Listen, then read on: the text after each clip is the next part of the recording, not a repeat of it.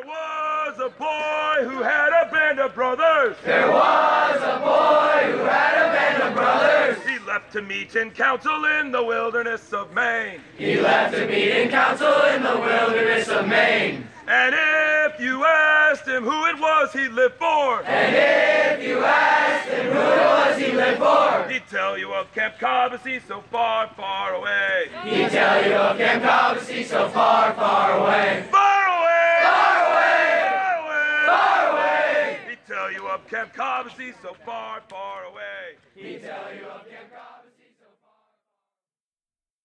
Good evening, Cobbossee families, and welcome to the Cobbossee Evening Fireside Podcast. The Warriors and the Braves are in their beds, the sun is going down over the bunks, and it's time for you to find out what happened today. Each morning, before the boys sleepily shuffle off to morning flags, blue sheets are put on each wooden breakfast table.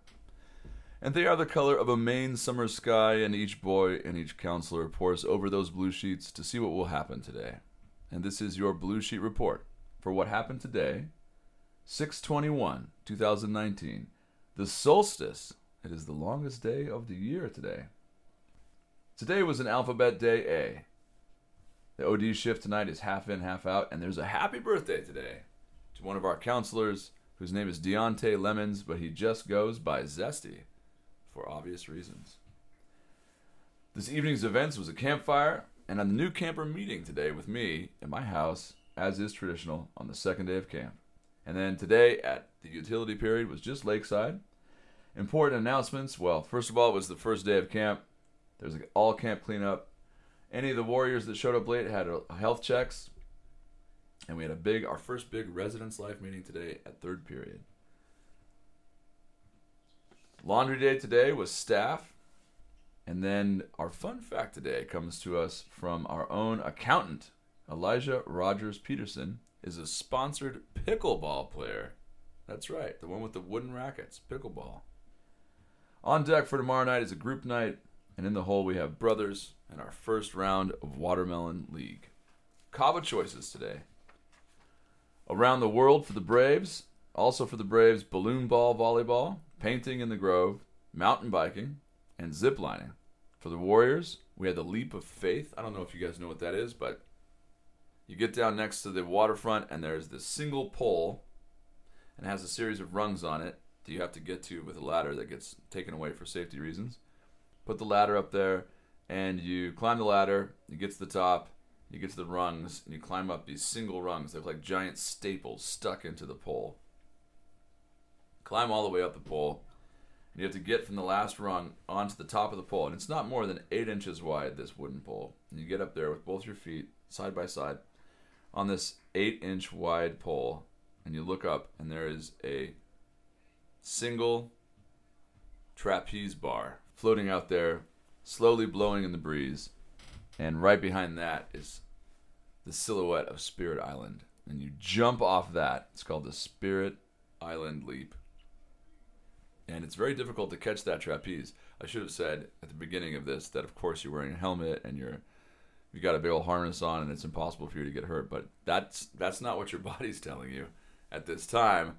As you leap off a perfectly good tiny pole into the Maine air and try to catch this trapeze. It's pretty amazing.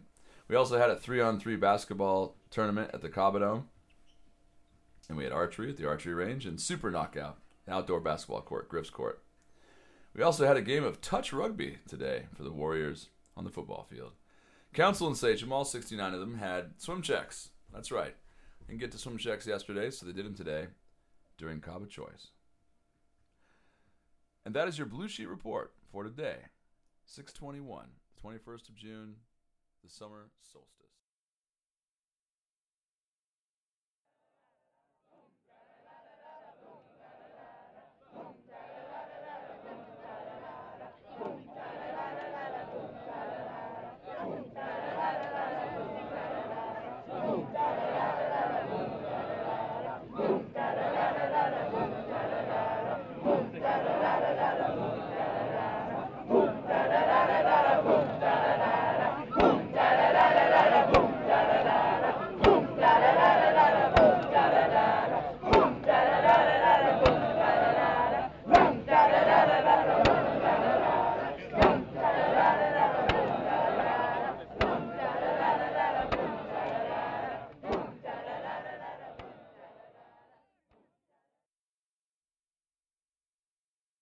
A magnificent and busy thing to run Camp Cobbossee, and each day I make it out of the office and into the breeze and sunlight of Cobbossee itself, and I spend time with your boys. Sometimes it's a game of knockout, sometimes it's watching an intercamp, and sometimes it's just marvelous one on one time with a single boy. Those times are often my favorite times. This is what I saw today. This morning, it was raining again, which was not great news given that we had a pretty big day of rain the day before, but the boys didn't seem to care. They got out there, excited, fired up, and we also got lucky with the weather a little bit in that it was warm. Really lovely, warm weather, even though it was cloudy, a little bit of drizzle. And then by the end of breakfast, even the drizzling was gone and everyone was raring to go. All of the heads of areas didn't even blink when I asked if we could be out in the fields. They would not even dream of having an indoor day on our first full day of program. And so at 9:30, after cleanup, the first cleanup of the year, and after a really good breakfast, eggs and muffins, everybody streamed out onto the fields of play. And I don't know how many of you have met our head of baseball, but Coach Tom Donahue is a very thick Boston accent and an excellent sense of humor and a good sense of symbolism and of propriety and of baseball tradition. And one of his personal traditions is on the first day of program, he schedules Braves, that's the youngest, second, third, and fourth graders, to come down to Bluey Field where he has his first baseball class. It's 9:30 every first day. And it doesn't start just right away with baseball. No, no. He gets all of the Braves that came down for baseball and he lines them up on the field and he teaches them the national anthem.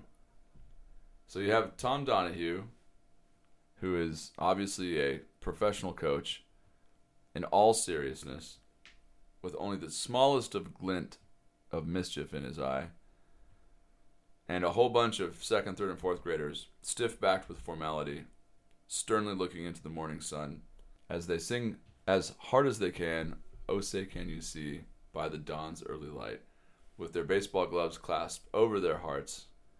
In the quiet morning of a Cobbossee day, you have a wonderful way to start the entire sports day. Not a single one of those Braves thought it was funny. It was very serious. And that's because Tom was taking it seriously, and it was a pretty awesome moment. And it's one of my favorite parts of any of the opening days. And then also today is the new camper meeting, which is a pretty fun tradition as well, which is where I invite all of the boys and warriors and braves who are new to camp. And they get to come down to my house, sit on my couch, which is a gigantic sectional couch. And the Sachem boys, the oldest boys, come down as well. We used to have the council boys too, the new council boys, but it was a little awkward to have these new boys who are also 12 and 13 in there with all the little guys. So we're going to do a separate meeting with them tomorrow. And it was just the Warriors and the Braves. The new Warriors and Braves came down and they got to ask the Sachem any questions they wanted. They could ask any questions they wanted, which ranged from is it true that the Dakotas building is haunted to is there really a lake monster to do you ever get homesick to have you ever caught the Chipwich in the Chipwich Challenge? And the Sachem, the oldest boys, answer these questions with all the seriousness that they deserve. They had to answer questions about their own bedtimes, to which the Sachem replied that they went to bed at 9:30, which may have been an embellishment.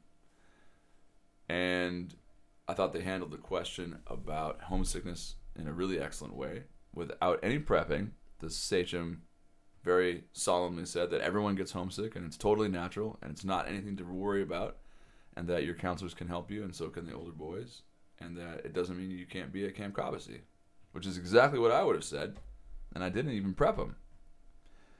And then the Sachem boys teach the Warriors and the Braves the words and the tune to the Cobbossee fight song, which starts with the word and, and then it's fight for Camp Cobbossee. As far as I know, it's the only fight song that starts with and Later that day, after one of the most famous Lewis Lee meals, which is bread bowls, turkey stew in a bread bowl, the boys streamed down the fields through the Warriors' archway across the bridge and onto the Warriors' field to amass for the campfire. This is one of the great traditions at the beginning of each session. The boy with the most years amassed at Camp Cobbossee for boys, in this case, Kobe Wagenfeld gets to bring the fire forward from Spirit Island. He gets to come across the little waterway between Spirit Island and Camp Cobbossee with a flaming torch, carry it up the lawn, present it to his brothers, the sachem. They pass it along to each other, and the second most senior sachem, Mason Schaefer, got to stand on a big rock holding this flaming torch while everybody else went through the brotherhood sign. And the little ones who couldn't reach the sign themselves were often picked up by bigger boys so they could smack that sign. Maybe you see some pictures of that. Maybe some found sound from that campfire. Everyone settled in there in the amphitheater, and it is just a wonderful sight to see the whole camp mushed in there. And I, I, I gotta say, this is the sixth year, and we didn't used to fill that amphitheater, and now we had to find benches and overturned logs and so on to pack everyone in there, and the cheering was extra loud. And then on the way out, after all the songs and the fight song and the goodnight song and the special words we teach the boys and Griff's conversation about competition and sportsmanship, we dismissed the Braves first and wished them goodnight, then Warriors, then Council, and left are the Sachem. And these are boys, in some cases, I've known for six years since they were little. And there they are, arms crossed, looking carefully into the fire, just sort of peaceful and contemplative. And I extended a challenge to them that I usually do to most Sachem, which is that this is their only Sachem year they'll ever get. And that perhaps they should think about it in terms of something that they happen to instead of something that happens to them. They nodded solemnly in the way of young men. And then all of us walked up and out underneath the Brotherhood sign, and it was still light because it's the summer solstice. And then I should also just point out one more thing, which is that not only did I challenge the Sachem to make everything of their Sachem year, but right at the end of the campfire, after the John Henry song and the legend of John Henry, I asked the boys to just go quiet for a second and think about what they were going to do this summer with their camp, because that's what this is. Cobbossee belongs to the boys. Everyone went quiet and looked up at the trees and maybe out at the lake. Some of them stared into the fire, and right at that moment, maybe because the light was still up so late because of the solstice, an osprey flew overhead and cried out. And then, in answer, perhaps, a loon struck up, maybe ten yards off the shore, very loudly. And all these boys turned in wonder to look at that loon sound, some of them wondering probably what it was in the first place. It's pretty great to have wild things so close in those contemplative moments. And so that is our little informal podcast for yet another glorious day at Camp Cobbossee for Boys. Your boys will go to sleep tonight with steady counselors watching over them, nodding off, surrounded by their friends, loons sounding on the lake. All is well in this place set apart.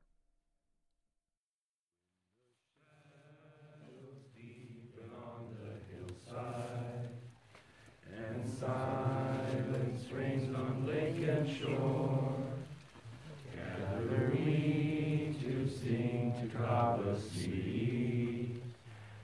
as we go to our bunks once more. Dear Cobbossee, dear Cobbossee, good wishes from us be yours always, and faithful true will be to you until we meet